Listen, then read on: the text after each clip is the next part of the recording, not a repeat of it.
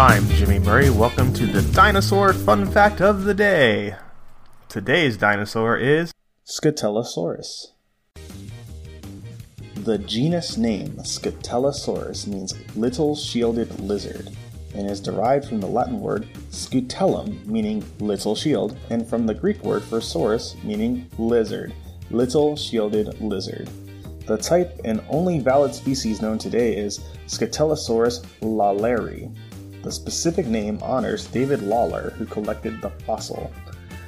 Scutellosaurus was lightly built and was probably capable of walking on its hind legs. It had an unusually long tail, possibly to provide a counterbalance against the weight of its armored body. It was around 1.2 meters long, that's 3.9 feet, and 50 centimeters tall, or 20 inches tall, at the hips, and weighed 10 kilos, or 22 pounds.